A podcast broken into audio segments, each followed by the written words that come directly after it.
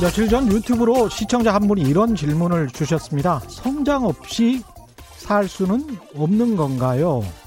많은 고민과 함의가 담긴 질문이었습니다. 며칠 동안 그 질문이 머릿속을 맴돌았습니다. 성장 없이 살 수는 없는 것일까?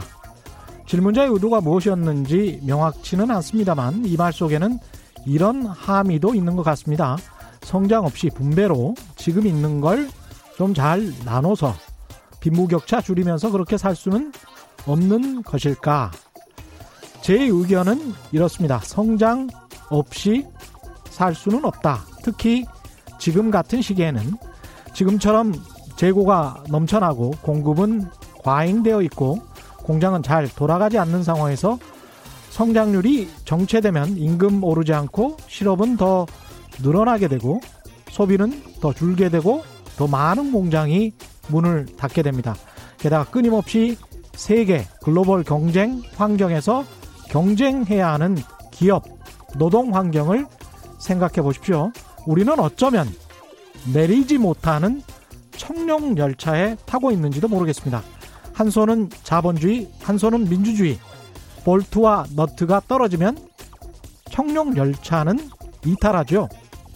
성장을 배척하는 것도 복지를 배척하는 것만큼이나 위험합니다. 공동체를 위해서라도 성장은 해야 합니다. 네, 안녕하십니까. 세상에 이익이 되는 방송 최경령의 경제쇼 출발합니다. 저는 진실탐사 엔터테이너 최경령입니다. 유튜브 오늘도 같이 갑시다!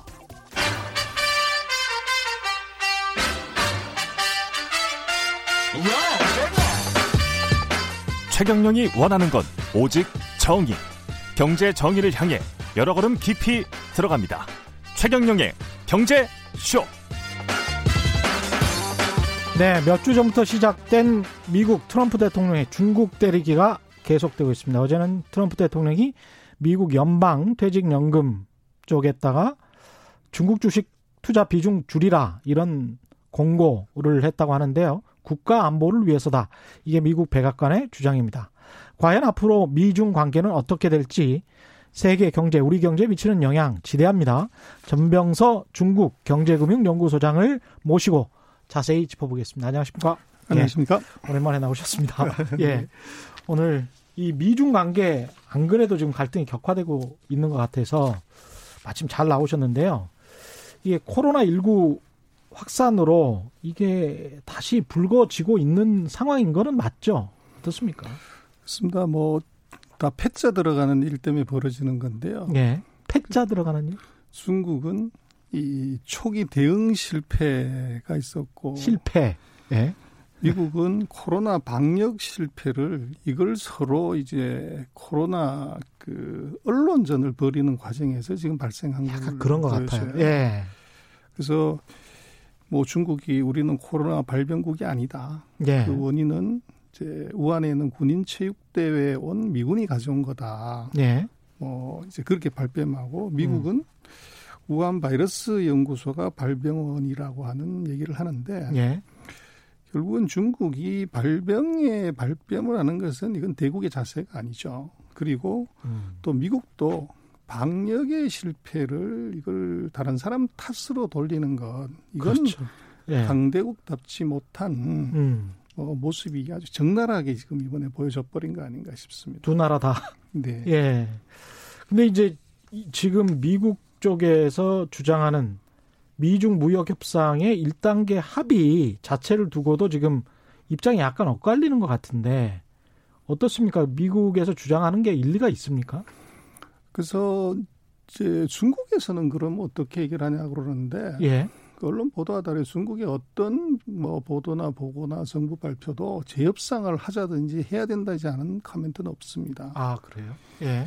근데 이제 문제는 미국이 사실은 이걸 먼저 끌고 나오는데 음. 이유는 바로 이제 그 2천억 불 가까운 이제 무역 수지 흑자를 줄여주겠다고 하는 것이 이제 1단계 협상의 핵심인데 예.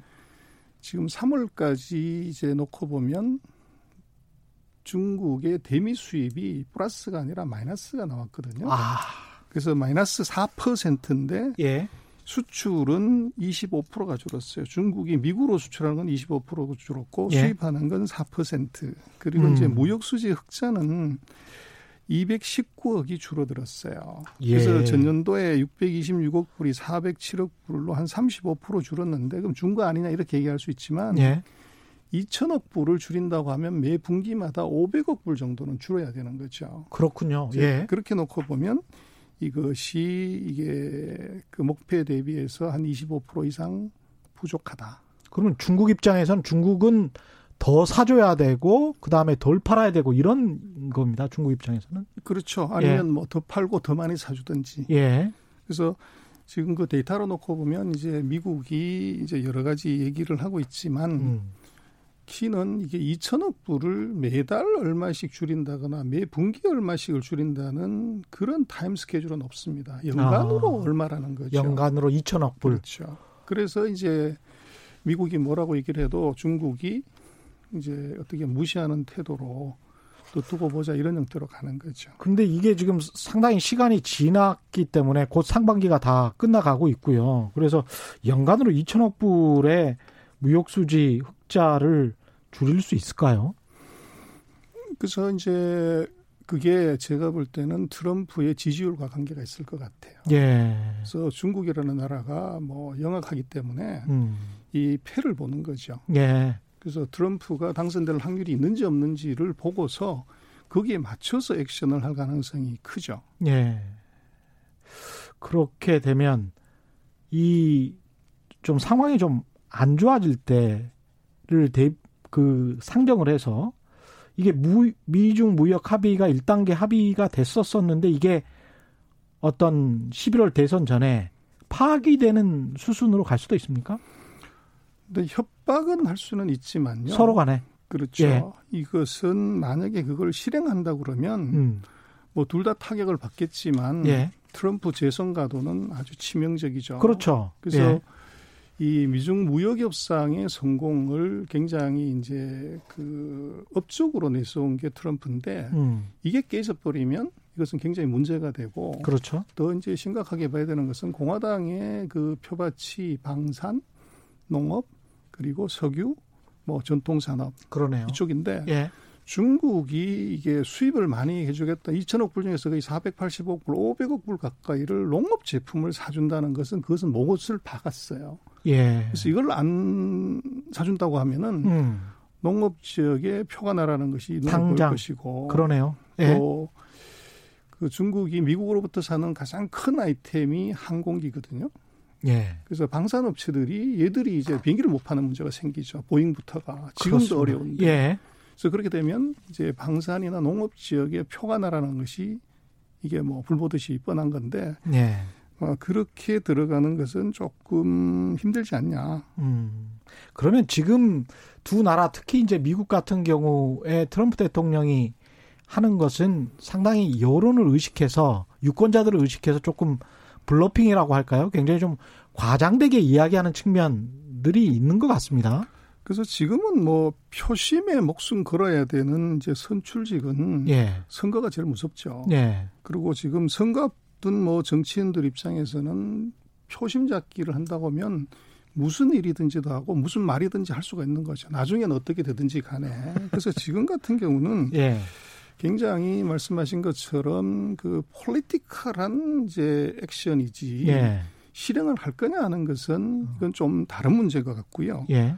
그리고 이것이 뭐 얘기를 드렸지만 이 1분기 얼마를 산다, 2분기 얼마를 산다는 것을 약속한 적이 없다고요. 음. 그래서 12월 말까지 사면 되는 것이지. 12월 말까지만 사면 1단계 합의를 지킨 그렇죠. 것이다. 중국 입장에서는. 그렇죠. 예. 그래서 그 결국은 뭐 대량 구매를 요구는 했지만 음. 이 중국이 간을 보고 있기 때문에 예.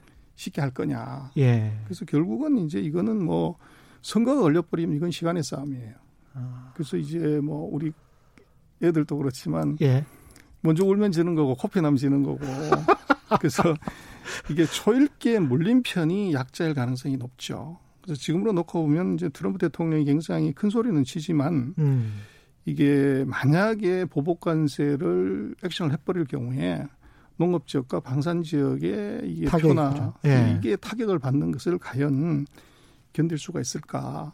그렇죠. 그렇게 보면 오히려 이제 그걸 거꾸로 해석을 하면 음. 빨리 이 지역의 구매를 늘려달라고 하는 트럼프 그렇죠. 대통령의 어. 진짜 의도를 심은 것 아닌가. 그러니까 트럼프 대통령 입장으로서는 중국으로부터 받을 당근만 생각을 해야 되는 입장이고 그렇죠. 그렇죠. 그리고 무슨 책찍질을 해서 중국으로부터 역풍이 몰려와서 자국 유권자들에게 영향을 미쳐 버리는 그런 결과를 가져오는 거는 굉장히 위험한 그렇죠. 그리고 지금 보면 뭐 예. 그 어떤 그 여론 조사를 보더라도 바이든하고의 그 지지율을 보면 트럼프가 이기는 뭐 여론 조사가 별로 보이지 않거든요. 물론 예. 뭐 여론 조사 꼭 맞는 건 아니지만 그렇죠. 지난번에도 틀렸으니까. 예. 그래서 어쨌거나 예. 지금으로 놓고 보면 객관적으로 놓고 보면 결코 트럼프 대통령이 안심할 수 없는 상황에서 음. 추가적인 악재를 과연 만들겠냐. 뭐 예. 오히려 중국에게 말은 세게 하지만 진짜 의도는 이제 원하는 게 뭐라는 거를 선명하게 보여주는 것 아닌가 싶습니다. 근데 이제 처음에 물고 들어온 게 중국 우한 바이러스가 우한 바이러스 연구소에서 코로나 19의 진원인데 여기에서 고인지 뭐, 뭐 의도를 안 했을지라도 뭔가 여기에서 이제 터진 거 아니냐 뭐 이런 식으로 하면서 이렇게 말이 시작됐단 말이죠. 근데 그거는 증거가 있는 이야기입니까 이게? 그래서 뭐 이제 무역 전쟁을 코로나 전쟁으로 몰고 왔는데 예, 전쟁에서 이기려면 총이 있어야죠. 예, 그래서 이번에는 이게 총이 없어요. 스모킹건이 없습니다. 아, 그래서 스모킹건이 없는 상태에서 증거 없이 얘기를 하면 오히려 이제 증거를 못 대게 되면 저 엄청난 이제 레퓨테이션 손상이 오죠. 그렇죠. 예. 그래서 우리도 마찬가지지만 정말로 의도적으로 어떤 기업이 또는 어떤 나라가 내부적으로 그걸 숨겼다고 그랬을 때 이 음. 다른 나라가 그 정보를 확인하고 체크할 수 있는 정보력이라고 그러면 그건 뭐 세계 최강이 아니라 우주 최강이죠. 그리고 중국이라는 나라 자체가 아. 예, 그 정보 통제나 보안이 그렇게 허술한 나라가 아니지 않습니까? 그렇죠. 그걸 뚫고서 정말 미국 정보 당국이 증거를 정말 확보했다고 하면 그건 뭐 우주 최강인데 그렇다고 하면 아마 벌써 내놨지 나중에 보고받고 얘기를 해주겠다 그러네요. 그렇게 얘기할 수는 이제 없을 것 같아요. 그러면 이 코로나와 관련해서 미국이 중국에게 어떤 손해배상을 청구하고 물질적으로 책임을 묻고 이런 거는 액션 실제 행동으로는 불가능하겠습니다. 그래서 말싸움은 더 격렬하게 할 것 같아요. 예, 그러나 이 액션은 실행은 서로한테 이게 굉장히 어려울 수밖에 없고 음. 예, 그래서 만약에 액션을 했다고 하면 날아가는 게 두 가지가 있죠. 하나는 미국의 경우는 표가 날아가는 거고 예.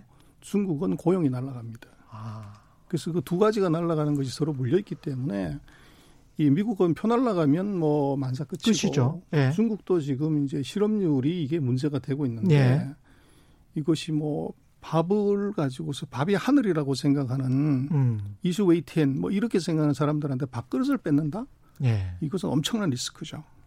그렇군요. 두 대통령 그다음에 이 시진핑 주석도 마찬가지고 다 물려 있는 상황에서 이라서 이렇게 극적인 행동은 하기가 힘들겠습니다. 그래서 뭐 제가 볼 때는 오히려 내가 원하는 게 뭐라는 것을 더 강하게 시사하는 것이지 음. 이것을 칼로 찌르겠다 예. 이런 걸로 해석하는 것은 너무 이제 표면적인 게 아닌가 싶습니다. 그렇죠. 아니 근데 이제 어제 백악관에서 제가 모두에도 말씀드렸습니다마는 중국 주식에 공적연금이 투자하지 말라 이렇게 이제 트럼프 대통령이 서한을 보냈다고 하는데 이것도 그러면 일종의 어떤 으름장, 경고장 이걸로 해석을 해야 될까요? 뭐 경고장이기도 하지만 예. 장기적으로 중국에 대해서는 그 전에 한번 말씀을 드렸지만 미국의 전략은 무역 전쟁으로 시비를 거는 것이고 예, 음. 기술 전쟁으로 목을 조르고 궁극적으로는 금융에서 돈을 터는 거예요. 그렇죠. 그래서 예. 그 그림으로 가는 과정에서 음. 미국이 보는 관점은 지금 세계 10대 그 시총 상위 10대 중에서 두 개 회사, 5등, 6등 하는 회사가 아리바바하고 탄센트인데 예, 이것은 미국인의 돈으로 키웠다고 보는 거죠, 트럼프는. 음. 저 미국에 상장해서 거기서 돈을 땡겨 갔으니까요. 예, 그래서 그렇게 놓고 보면 이것은 미국 자본이 중국의 인터넷 기업을 키워서 중국의 플랫폼을 만들어줬다. 이렇게 보면 이건 중국이 없애야 되는 것이죠. 예, 그러나 반대로 이것이 미국의 상장에서 100달러짜리가 200달러로 올라갔을 때 아리바바 탄센트가 홍콩이나 미국에서 죽어라고 이래서 음. 이것이 시총을 두 배로 올렸을 때 그 이득은 미국 투자자가 가져가는 것이죠. 그렇습니다. 그래서 그것의 이제 관점을 결국은 제가 볼 때는 이 금융은 정치인이 좌지우지하는 것이 아니고 수익률을 따라서 가는 것이고 예. 그것은 이 사고 팔고 말고 하는 것은 이것은 펀드 매니저가 결정해야 될 일이지 음. 이것을 이제 뭐 금융의 문의 아닌 대통령이 지시를 한다. 예. 성공할 일보다는 실패할 확률이 조금 높죠. 그러나 근본적으로 트럼프 대통령이 계속 집권을 한다고 하면 예. 이미 얘기해 놓은 게 있죠. 첫 번째는 미국에 상장된 중국 기업들을 그 미국의 인덱스에 포함시키지 않는다. 어. 첫 번째 이거. 예. 두 번째는 미국에 상장된 기업들의 증자라든지 신주 발행이나 채권 발행을 막는다. 어. 그리고 세 번째로는 궁극적으로는 다 상장 폐지시킨다. 그래서 이렇게 이미 공헌을 했고 예. 거기에 SMIC라고 지금 뭐 전 세계에서 파운드리 반도체를 이제 구워주는 것만 하는 것이 최대 회사가 TSMC는 대만 회사인데 예. 우리 동바이트 같은 근데 중국의 최대 회사가 SMIC라는 게 있습니다. 이 예. 회사가 미국에 상장이 돼 있다가 얼마 전에 상장 폐지를 자진. 그래서 이제 그건 아, 그렇군요. 이제 예. 결국은 그런 의미를 이미 눈치채고 음. 그 대책을 사실은 세우고 있다고 봐야 되는 것이죠. 그 며칠 전에 중국 정부가 다음 달 6일부터 적격 외국인 투자자들에 대해서 주식과 채권을 마음대로 살 수 있게 한도를 풀어버렸잖아요. 그리고 약간 그 송금하는 거랄지 이런 행정적인 절차도 많이 완화시키고 이거는 어떻게 봐야 됩니까? 중국이 유화책을 제시했다라고 봐야 되나요? 어떻게 봐야 되나요? 그래서 중국이 이 미국의 수를 읽었다고 봐야죠. 예. 그래서 저도 처음에는 아, 이 QP나 RQP의 이제 투자가들은 대부분 장기 음. 투자가들입니다. 이 사람들의 투자 한도를 높인다는 것은 아, 증시가 개미들 때문에 이제 변동폭이 크기 때문에 예. 장기 투자가 들어와서 시장을 안정시키는 장기적인 발전의 기제로서 이걸 선택한 것이구나 그렇게 봤는데 예. 말씀하신 이게 아마 일주일 뒤에 음. 미국이 이 중국 기업에 대한 브로킹이 들어온다. 중국 기업 투자는 브로킹이 들어온다는 걸 알고 예. 미국 정부에 산하 에 있는 기관들 이외의 기관들의 투자 한도를 풀어버리면 아. 이쪽에 투자를 하지 않더라도 다른 기관들은 또 높여버리면 그렇죠. 트럼프의 이 조치를 무력화시키는 조치죠. 래서 아, 그렇군요. 그렇게 놓고 보면 저것은 중국이 영악하다. 야, 이 고단수의 정말 고공전이 지금 펼쳐지고 있는 겁니다. 중국과 미국 사이에서. 이 근데 이제 한쪽에서는 아주 정말 무식한 방법으로 미국과 중국이 크게 대립이 격화돼서 가령 항상 이렇게 나오는 말이 있지 않습니까? 대립이 격화되면 중국이 미국의 국채를 뭐 매각을 해버리고 뭐 이런 극단적인 상황들을 좀 상정해서 언론들이 이야기를 하는데 이런 가능성은 어떻게 음, 그건 생각하십니까? 이제 조금 안을 들여다봐야 되는데요. 예. 그 만약에 지금 최근 1년 동안에 이제 일본은 한 200억 달러 국채를 늘렸고 예. 이 2위가 이제 중국인데 중국은 한 39억 달러인가 줄였고요. 예. 3인 영국은 한 100달러, 100억 달러 정도 늘렸어요. 그래서 1조 달러 풀면 저것은 뭐 월가의 채권 시장이 이제 쇼크를 크게 받죠. 그런데 거기에 미국이 뭐가 있냐면 비상경제조치법이라는 게 있어요. 예. 옛날에 이란이나 뭐 이쪽에서 적용했듯이 국가에 위해를 가할 수 있는 나라에 대해서는 자산을 동결해 버릴 수 있다는 게 있어요. 그래서 이번에 만약에 중국이 어설프게 국채 매각 카드를 들고 나버리면 예. 1조 923억을 통째로 잃어버릴 수 있습니다. 동결을 시켜버릴 수 있군요. 그렇죠. 못 팔게 만드는구나. 못 판다기보다가는 예. 국가가 환수해 버리는 거죠. 아, 환수를 해버리는 겁니까 이게? 그렇죠. 아, 그러면 1조를 통째로 날릴 수 있는 위험이 있습니다. 이게 북한의 미국 내 있는 자산 같은 거를 환수하는 것 같은 그렇죠. 그런 거군요. 그 동결해 버리는 거죠. 그럼 뭐 찾아가지도 못하고 결국은 나중에 오래 가면 못 찾아가면 미국게 되는 거죠. 야, 엄청나군요. 근데 그렇게 해도 중국이 어떻게 대응할 수 있는 방법은 없는 겁니까? 이제 국제법이나 뭐 이런 걸로? 그렇죠. 아, 그렇습니까? 뭐 돈이라는 게 점유가 중요하죠. 미국이 가 있는 돈을 미국 중국이 군대를 보내지 않는다면은 뭐 뺏어갈 수가 없죠. 야, 그러면 그래서 이 금융에 대해서는 예, 미국이 중국보다는 몇 단수 위죠. 그렇군요. 그래서 중국이 액션 하려고 하는 것에 대해서 한번 놀아봐라. 내가 트랩을 어떻게 이 거는지를 보여줄게. 이제 그렇게 하고 있죠.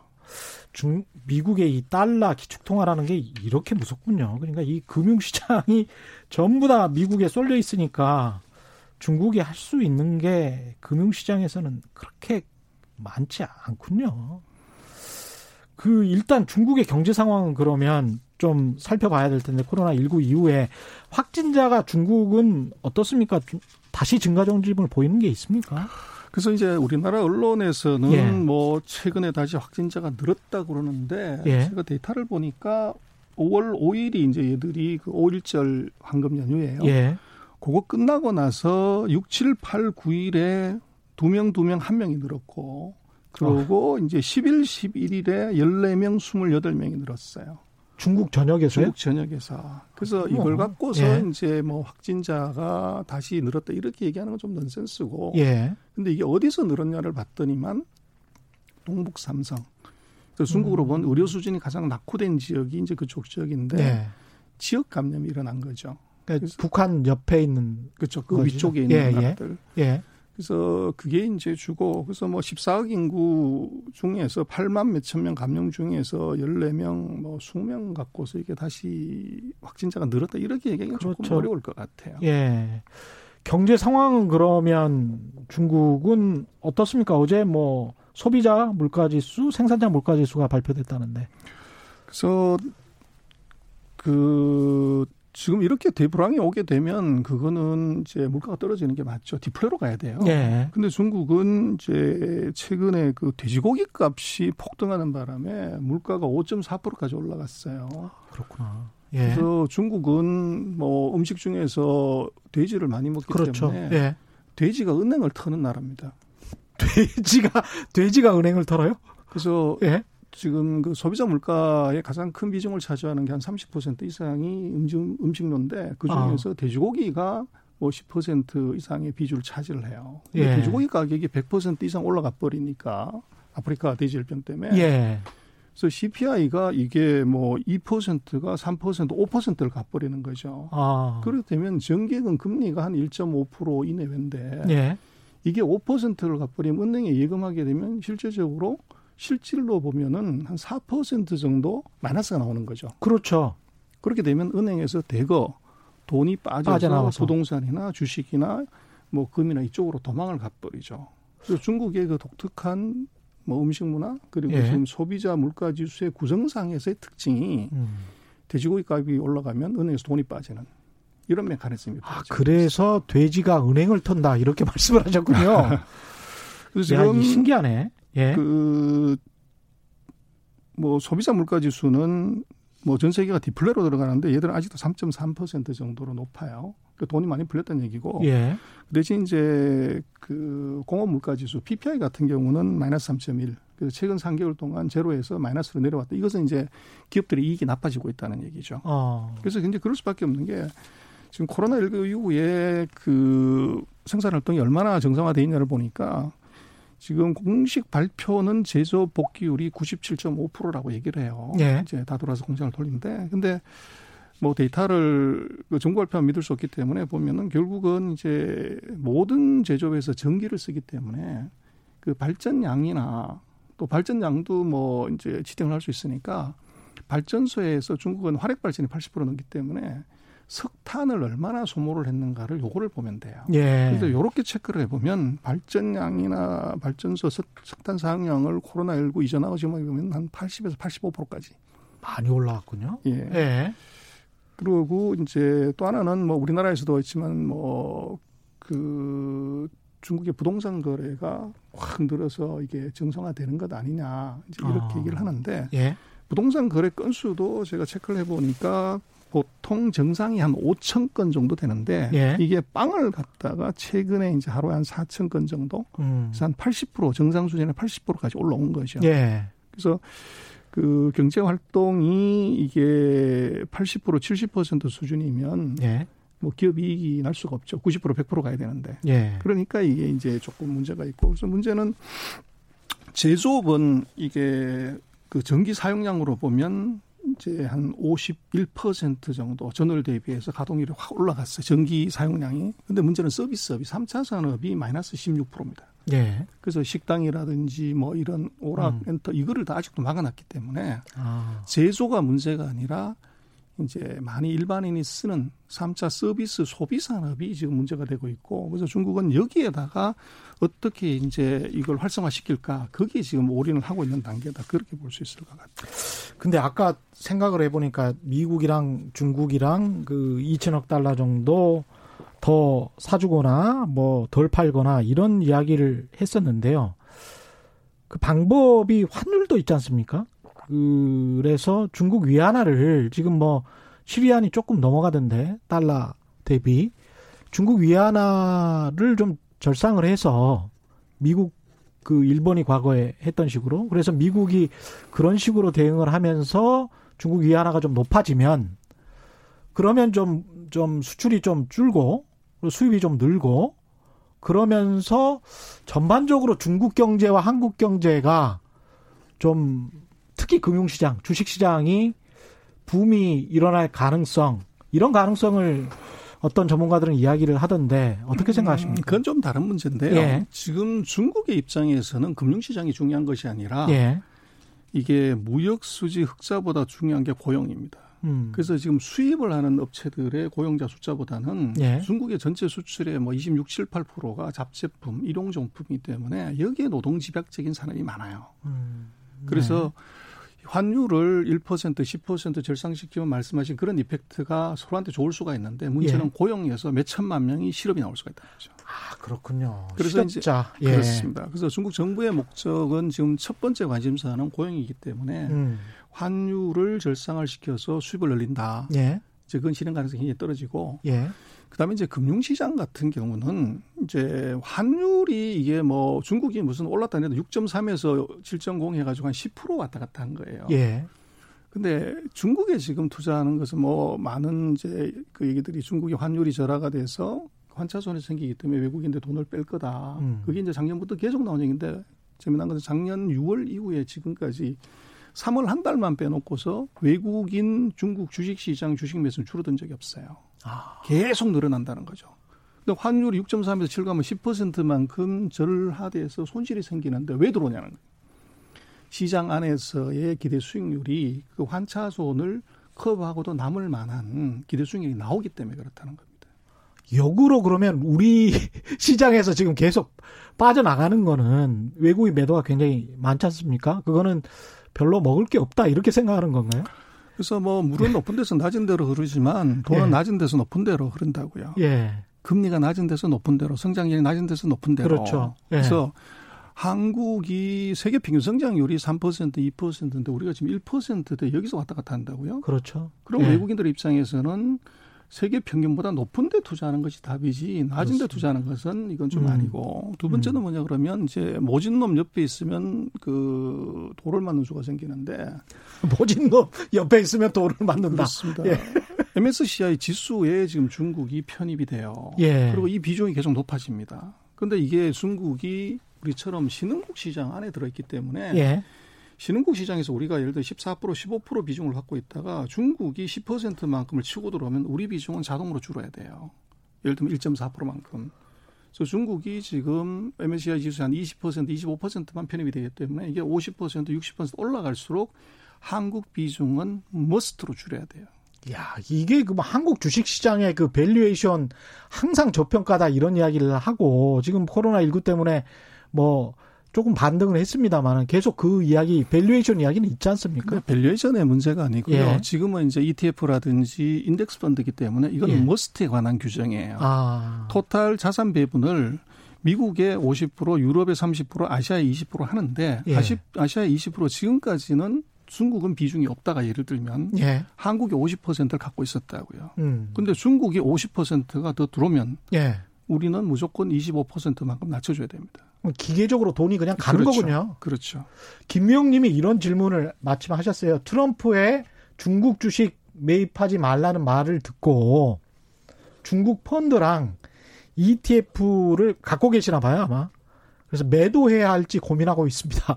팔아야 하나요? 이렇게 말씀을 하셨는데요. 그래서 뭐 우리도 그렇습니다만 예. 역대 대통령들이 주식시장 얼마까지 올리겠다. 그걸 전부 거꾸로 가는 거죠. 예. 그래서 뭐 돈은 정치인의 말을 먹고서 살지 않습니다. 음. 기업의 이익을 먹는 거죠. 예. 그리고 성장률을 먹는 거죠. 예. 그래서 그렇게 놓고 보면 아마 2020년에 전 세계의 GDP 성장률을 보면 모든 나라가 다 마이너스를 그렇죠. 예측하는데 중국만 플러스 2.1이에요. 예. IMF가 예측한 예. 모든 간에 그래서 아까 말씀을 드렸지만 아까 말씀드린 최근 8개월 동안 9개월 동안에 왜 중국은 이게 외국인 돈이 계속 들어오냐. 음. 그걸 결국은 이제 성장률이 낮은 데서 높은 데로 그게 기대 수익률이 그만큼 높다는 거죠. 아, 그렇군요. 일단 그러면 팔아야 하나요에 대한 답은 안 팔아도 된다 이렇게 해석해도 되겠습니까? 그래서 뭐 투자는 자기 의사 결정인데 그렇죠. 예. 그래서 어떤 섹터를 갖고 있냐, 예. 이제 어떤 종목을 갖고 있냐를 봐야 되겠죠. 아. 뭐 거래소가 무너져도 살아남는 회사를 찾는 것이 그게 투자의 정석이고 예. 또 우리는 작년에 중국 시장이 뭐 별 볼 일 없다고 생각하지만 음. 제가 작년 기준으로 계산을 해봤더니만 이 구글이나 그 애플보다도 주가가 더 많이 올라간 종목이 150 종목이나 돼요. 후션강통 그러니까 외국인이 살 수 있는 1,200 종목 중에서 150개? 예 그러면 좀 1200개에서 150개면 10%가 넘어가는 넘죠. 근데 이제 우리는 중국을 잘 안 들여다보기 때문에 예. 그리고 이제 중국에 대한 그 뭐라 그럴까 그 사이에 우리가 당한 것이 있기 때문에 예. 중국의 이제 부정적인 측면을 많이 보다 보니까 이게 두려움이 공포가 이제 좋은 주식, 좋은 기업을 살 수 있는 찬스를 우리한테서 뺏어간 거죠. 아직도 그러면 중국 시장은 뭐 투자할 만하다. 특히 아까 말씀하셨던 것처럼 MSCI 지수가 점차적으로 높아질 수밖에 없는 그런 상황인 거네요, 지금. 그렇죠. 예. 그러니까 이제 외국 투자자들의 돈은 계속 들어갈 수밖에 없는 상황이고 이런 상황에서 이제 중국은 더 경기를 부양하려고 각종 대책들을 내놓고 있는데 거기에서 좀 해답이 있을 것 같습니다. 그래서 뭐 금년도 같은 경우도 최근에 아마 한국의 언론에서 보면 코로나는 맨 먼저 중국에서 터졌는데 펀드 수익률은 중국이 제일 좋다. 그런 기사가 나온 것이 바로 그거죠. 중국 예. 1사분기 6.8% 성장률 마이너스인데 예. 지금 중국이 지금까지 얘기한 코로나19 대책이 재정, 국채, 비용 감면, 지방 투자, 면세 음. 요 다섯 가지를 합하면 GDP의 7.9%입니다. 아. 6.8% 1분기에 마이너스 나왔는데 경기 예. 부양하겠다고 지금 돈 퍼덕는 비율이 GDP의 7.9%. 예. 그래서 이것은 이제 지금까지 얘기고 아마 22일 날 그 전인대를 하게 되면 예. 거기서 당연히 숫자가 더 늘어날 겁니다. 아, 더 늘어난다. 예. 그러면 미국은 지금 10%가 훨씬 넘어서 뭐 13% 그런 이야기 경기 부양책 그런 이야기 하고 있고 중국도 그러면 10%가 넘는 경기 부양책이 나오겠습니다. 전인대 때. 그래서 이제 좀 다른 것은 예. 지금 이제 서방 국가들의 경우는 이게 표심에 목숨 걸어야 되기 때문에 예. 이게 경기 부양을 소리 내서 선전해서 이게 막 부양을 해요. 근데 정말로 그렇죠. 뭐 우리도 그렇습니다만은 얼마를 쏜다고 하는데 돈 받은 사람이 누구냐? 얼마를 받았냐면 받은 사람이 별로 없어요. 어. 그래서 말은 많고 액션이 늦는 거죠. 아, 예. 근데 우리는 중국이 저거 경기 부양을 안 하는 것처럼 보이는데 얘들은 말이 없고 액션이 빠릅니다. 아. 그래서 우리처럼 뭐 이게 국회 통과를 거쳐야 되거나 비준을 받아야 되거나 그것이 아니라 음. 그러네요. 정부가 예. 결정하면 그대로 집행이 돼버리는 거죠. 그래서 우리는 지금 뭐 그 재난기금 같은 경우도 뭐 상품권이냐, 뭐 카드냐, 뭐 선불카드 복잡하게 가는데 예. 중국은 공무원들이 그걸 지급하지 않습니다. 그럼 누가 지급하나요? 그래서 중국은 지금 모든 거래를 핸드폰으로 결제를 하기 때문에 예. 핸드폰 알레페이나 위챗페이로 거래를 그냥 넣어줘 버리는 거죠. 그렇군요. 그렇게 돼버리면 무슨 예. 일이 우리는 사실은 지금 재난기금을 썼지만 그 효과가 얼마나 되는지 측정할 수가 없어요. 예. 재래시장에서 쓴 게 어디에 썼는지 얼마를 썼는지 누구한테 썼는지 알 수가 없는데 예. 중국은 핸드폰으로 결제하게 되면 바로 그것이 그 알레페이나 위챗에서는 어디에서 썼는지 언제 썼는지 뭐를 썼는지 누구한테 썼는지를 실시간으로 데이터 다 뽑히는 거죠. 그렇게 놓고 보면 이 재난기금의 그 효용이 얼마가 났는지를 그걸 실시간으로 파악할 수 있습니다. 이야. 이게 중국이어서 가능하군요, 이게. 그래서 이번에 어. 뭐 여러 가지 얘기를 하지만 예. 그 저는 중국의 이번 코로나 19로 인해서 우리가 조금 두려워해야 될 것은 디지털 르네상스가 예. 아이러니하게도 사회주의가 중국에서 튀어나올 수가 있다. 음. 그래서 우리가 그 사이에 뭐 4차 산업혁명, 뭐 5G, ABCDR 그렇게 많이 얘기했지만 예. 우리는 주로 그런 것들을 호텔에서 많이 하죠. 세미나하고 포럼하고 그렇죠. 이것만 하지. 예. 실제로 액션해서 돈 버는 회사 있냐? 비즈니스 모델 제대로 있어? 한국에서 AI 제대로 하는 회사 있어? 이랬을 때 보면 굉장히 깝깝해요. 근데 그렇군요. 중국은 예. 이번에 코로나19를 통해서 음. ABCDR을 전 국민을 대상으로 완벽하게 한번 다 테스트를 해봤어요. 그래서 어떻게 30명대에서 4,000명대까지 확진자가 기하급수적으로 올라가는 거를 2주일 만에 피크아웃 시키고 이것을 떨어뜨렸나 이거죠. 최단 예. 기간 내에. 거기에 사용된 게 바로 ABCDR입니다. 그래서 주민들 감시하는데 드론을 썼고 음. 온도 측정하는데 로봇 써봤고 예. 그리고 분리시키고 이 격리하는 데 있어서 빅데이터를 통해서 예. 이 핸드폰이 어디 갔다 오는지 데이터가 다 있으니까 그걸 갖고서 사람을 찾아내고 그리고 이게 중국은 그 바이두나 뭐 이런 사이트에 가면 지금 현재 이 시각에 A라는 도시에 사람이 얼마나 들어오고 얼마나 나가는지를 실시간으로 다 보여줍니다. 우리가 위챗을 쓰기 때문에 예. 예를 들면 우리 카카오톡을 쓰는 카카오톡은 자기네 사람 이름은 모르더라도 어디서 이걸 쓰고 있는지는 서버에 다 들어오잖아요. 예. 이걸 전국 지도로서 보여주는 겁니다. 그래서 거기서 사람들이 아 여기 사람이 많이 모이기 때문에 거기 가면 안 되겠구나 하는 경각심을 예. 언제든지 핸드폰에서 볼 수가 있어요. 그래서 이번에 중국은 어. 4차 산업혁명의 그 테스트를 음. 이걸 코로나19를 통해서 해봤기 때문에 여기에서 제가 볼 땐 자신감을 가져요. 그리고 이번에 경기 부양을 한다고 그러는데 아직도 우리는 어디에 할 건지가 명확하지 않지만 중국은 이미 확실하게 정해놨습니다. 어딥니까? 그래서 7대 산업에 투자한다. 신 SOC. 예. 그래서 그게 보면 AI, 빅데이터, 예. 그리고 공업 인터넷, 그리고 특이한 게 특과합 전력 서비스, 그다음 과학 전력 서비스. 고압 설비, 전기 아, 설비, 고압. 고압. 고압 전기 설비, 예. 그리고 전기차 충전소, 아, 그거는 그리고 우리랑 비슷하고요. 고속철도, 고속철도. 그다음에 이제 지하철. 아. 여기에 왕창 돈을 지르겠다는 겁니다. 그래서 이걸 자세히 놓고 보면 결국은 4차 산업혁명에 필요한 전기, SOC, 그다음에 공업 인터넷을 하기 위한 인프라에다가 예. 여기다가 다 투자한다는 거예요. 무섭군요. 특히 이제 서방, 특히 우리나라까지 포함해서 우리나라도 사실 동선 파악하는 데 있어서 개인들의 동의가 있긴 있었습니다만 그것에 관해 이제 프랑스 언론이나 이런 쪽에서는 프라이버시 침해를 했던 거 아니냐 뭐 이런 식의 논란도 있고 그랬는데 중국 같은 경우는 이런 논란 자체가 있을 수가 없는 나라니까 그런 점에서 디지털 르네상스로 더 쉽게 갈 수 있는 장점이 있군요. 어떻게 보면 정말 무섭습니다. 예. 그래서 뭐 지금은 사실은 예전 같았으면은 사과 아홉 개를 팔려고 사과 한 개를 공짜로 주는 데인데 지는 시대라 그러면 지금 놓고 보면 4차 생명 시대는 사과 열개를다 공짜로 줘버리고 대신 너 사과를 어떻게 먹었는지 어디서 먹었는지 누구하고 먹었는지를 그걸 달라는 거죠. 그렇죠. 그래서 결국은 이렇게 되면 이게 프라이버시 문제가 생기긴 하지만 예. 이미 대형 플랫폼에는 있어요, 이걸 쓴 있기는. 사람들은 이미 다 이 담보가 잡혀버린 거죠. 예. 사실은 그 개인들을 마음만 먹으면 이렇게 트래킹 할 수 있고, 동선 파악할 수 있고, 그게 어떻게 보면 위치 정보 시스템 서비스 뭐 이런 것도 그런 거 아닙니까, 우리가 사실은. 그래서 예. 뭐 중국이 어떻게 그렇게 최단 기간에 그걸 잡았냐고 말씀하신 위치정보 서비스 우한에 갔다 온 사람 550만 명 아니 550만 명이 하루에 전국으로 퍼졌는데 그게 예. 어떻게 이게 잡히냐 이거죠. 근데 거기에서 차이나 모바일 서버에 들어가면 예. 우한에 들어왔다 나간 사람의 실시간 데이터가 다 나오고 전화번호가 아. 다 뜨니까 그 사람들 찾아서 격리 전화번호, 전화번호까지 다 떠요? 분리시키고. 그렇죠. 그러니까 위에서는 다 볼 수 있는 거고, 일반 국민들은 못 보는 거고.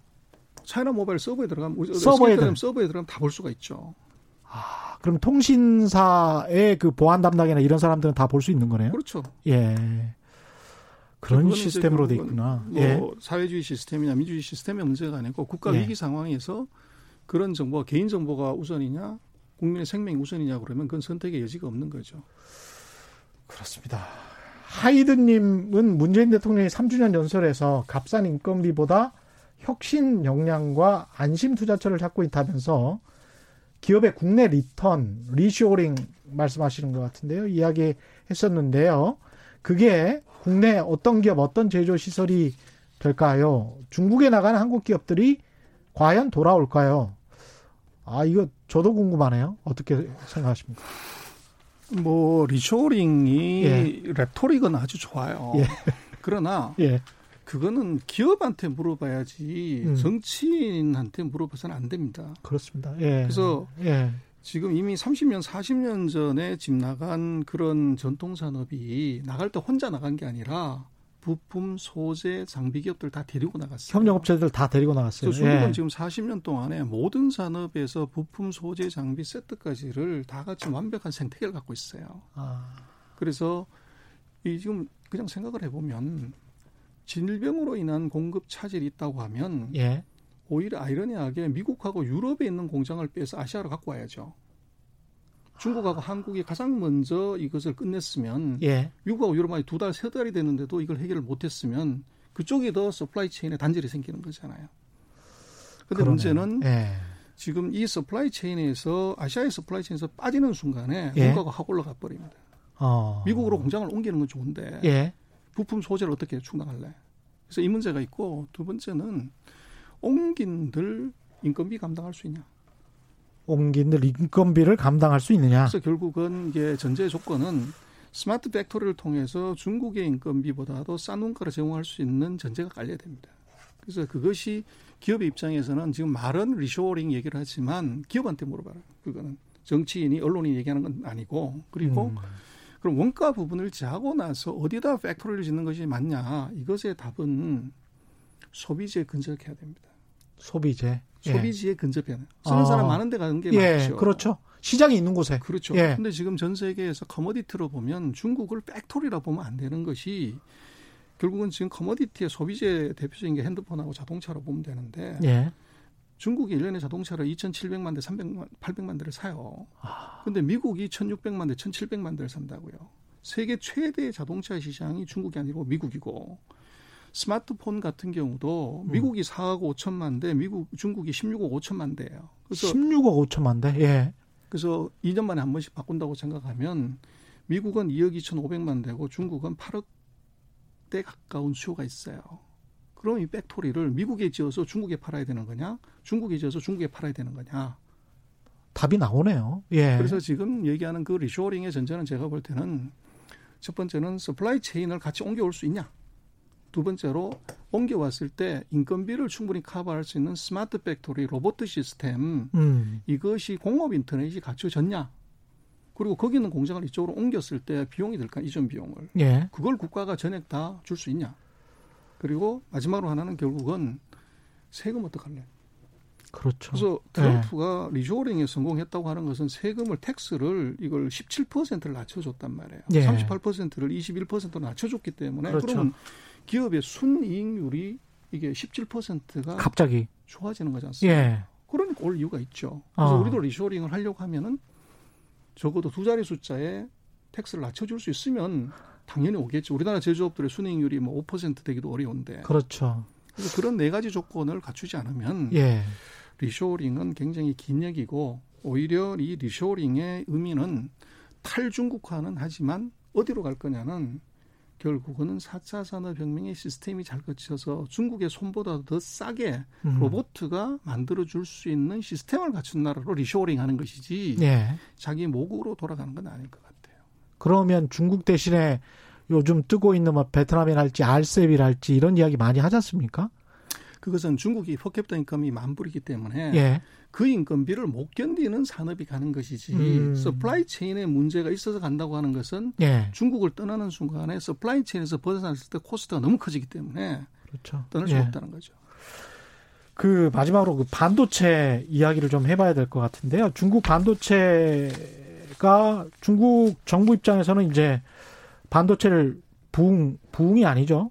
그 진흥시키려고 굉장히 이제 노력을 하고 있는데 이게 코로나 19로 좀 상황이 바뀌는 게 있습니까? 어, 코로나 19 때문이라기보다는 예. 트럼프 대통령이 반도체를 공급하지 말라. 음. 그다음에 이제 중국은 그 반도체 제조는 못하는 대신에 반도체 디자인 설계 쪽이 우리보다 월등히 뛰어납니다. 아, 반도체 디자인 그래서 설계. 지금 예를 들어 예. 화웨이가 이 통신 장비에서 그 세계 1등을 하고 있고 예. 스마트폰에서 넘버 투를 하는 이유가 거기에 칩을 화웨이 자회사인 이제 하이실리콘이라는 회사가 그걸 만드는 거죠. 아, 디자인을 하는데 그것을 예. 제조를 누가 해주냐면 TSMC 대만에 있는 회사가 합니다. 음. 세계 최고의 파운드리 회사가. 예. 근데 이거를 이제 트럼프 대통령이 미국 장비를 25% 이상 쓰면은 반드시 허가 받아라. 그런데 TSMC는 우리는 최대 고객인 하웨이가 떨어져 나갈 위험이 있기 때문에 우리는 25%안 된다. 그래서 이번에 얘기한 게 그걸 10%로 낮추겠다. 미국 장비를 10% 이상 썼으면 반드시 승인을 받아라. 그래서 야. 이제 문제가 되니까 예. 그 TSMC가 컴플레인을 한 거죠. 그랬더니 그러면 인텔하고 같이 와서 미국에 와서 공장 지어라. TSMC보다. 그렇죠. 예. TSMC 보고. 그러면 이제 중국의 물건을 못 받는 거를 미국이 대신해 주겠다는 건데 예. 문제는 지금 전 세계 노트북, 핸드폰, TV의 60%에서 90%를 중국에서 만들기 때문에 이게 이제 트럼프 대통령의 의혹이지만 현실적으로 어려운데 근데 중국의 반도체는 이것 때문에 음. 중국은 이제 정말로 목숨 걸고 국산화를 해야 됩니다. 그래서 아까 말씀드렸던 SMIC라는 회사가 상장 폐지를 한 이유도 예. 대대적으로 설비 투자하고 R&D 투자해서 예. 여기서 캐치업을 하겠다는 거예요. 그래서 제가 볼 때는 앞으로 중국이 한국을 따라오거나 미국을 따라오지는 못하는데 음. 될 때까지 투자하는 겁니다. 될 엄청난 때까지? 장비, 재료, 소재를. 그래서 그것은 어떻게 봐야 되냐면 한국 같은 경우는 민간 기업이기 때문에 ROE가 안 맞거나 예. 적자가 나면 진행할 수 없어요. 그렇죠. 근데 중국은 이 국가 자본주의이기 때문에 이것이 적자가 나더라도 국가의 정책에 관한 거라고 하면 계속 고를 부를 수가 있습니다. 그래서 우리 LCD 같은 경우도 보면 우리보다 레이트 컴머인 징동방이라는 회사가 네. OLED에서 설비차를 보다 더 빨리 많이 해요. 어떻게 하냐? 예. 자기가 투자하는 건 5%밖에 안 되고 나머지 거의 95% 90%를 지방 정부 펀드 은행이 대출을 해주는 겁니다. 그래서 예. 기업의 리스크는 5% 10%밖에 없어요. 그러다 보니까 최첨단 라인을 두 개, 세 개씩 막 짓는 거죠. 근데 그것에 그럼 우리하고 같은 자본주의라고 보면 안 되고 이게 스테이트 캐피탈이라는 거를 이걸 인지를 하게 되면 우리도 뭐 적자 난다고 해서 국유기업이 일 안 하는 거 아니잖아요. 그렇죠. 그래서 중국은 반도체에 대해서는 제가 볼 때는 될 때까지 저건 지른다. 국가가 뒤에 있다. 그렇죠. 그래서 오히려 이제 반도체 국산화 과정에서 제가 볼 때는 한국의 반도체 장비 재료 소재 업체들이 음. 중국이 한국 같으면 한 대만 있어야 되는 거를 얘들은 세 대, 네 대, 다섯 대를 이제 질러버리는 거죠. 그래서 오히려 장비 재료 소재 회사들이 중국에서 비즈니스 기회가 커질 가능성이 있어요. 우리 같은 경우에 당장 두려워해야 되나요? 삼성전자나 SK 하이닉스 같은 그렇지 경우. 않습니다. 그 정도는 아니죠. 그래서 디램이나 이런 것들은 중국은 아직 뭐 한참 멀었고요. 예. 예. 그래서 우리가 지금 뭐 5나노, 7나노 정도라는데 뭐 중국 같은 경우는 20나노 대 17나노 대. 그래서 선을 그리는 붓의 가늘기가 우리는 5mm짜리로 한다고 그러면 얘들은 20mm짜리로 아. 한 네. 4배 이상인데 예. 그 세대가 한 4세대 정도 차이가 납니다. 아, 그래서 원가 그렇군요. 차이는 뭐 월등히 더 나고요. 그렇군요. 예. 뭐 지금 얘기하는 그 중국의 반도체 굴기는 메모리다. 뭐 그거는 아니고요. 예. 그래서 통신용 칩이나 핸드폰에 들어가는 것이나 음. 이런 쪽에 있어서는 이것은 이게 디자인의 실력이 우리보다 월등히 뛰어납니다. 음. 마지막으로 이제 중국 전인대 21일 양회 이야기 하셨는데 중국 경제 어떤 부분에서 앞으로 어떤 부분을 좀 체크를 해봐야 되겠다. 어떤 부분을 유의해 깊게 봐야 되겠다. 예. 그래서 중국은 아마 음. SOC를 뭐 투자를 하는데 결국은 예. 답은 그런 것 같아요. 이번 양회에서 봐야 되는 딱 두 가지다. 예. 고용과 SOC. 고용과 SOC. GDP는 잊어버려라. 알겠습니다. 오늘 말씀 여기까지 하겠습니다. 고용과 SOC를 봐라. 지금까지 전병석 중국 경제금융연구소장이셨습니다. 고맙습니다. 예. 오늘 밤 10시 최경량의 이슈 오도독 유튜브로 업로드 되는데요. 노무현 대통령이 꿈꾼 언론개혁에 대해서 이야기해 보겠습니다. 노무현 대통령이 쏘아 올렸던 언론개혁의 꿈. 아직도 요원하죠? 많은 시청 바랍니다. 오늘 밤 10시입니다. 저희가 준비한 최경량의 경제쇼는 여기까지였고요. 저는 KBS 최경련 기자였습니다. 내일 4시 5분에 다시 찾아뵙겠습니다. 지금까지 세상에 이익이 되는 방송 최경련의 경제쇼였습니다. 고맙습니다.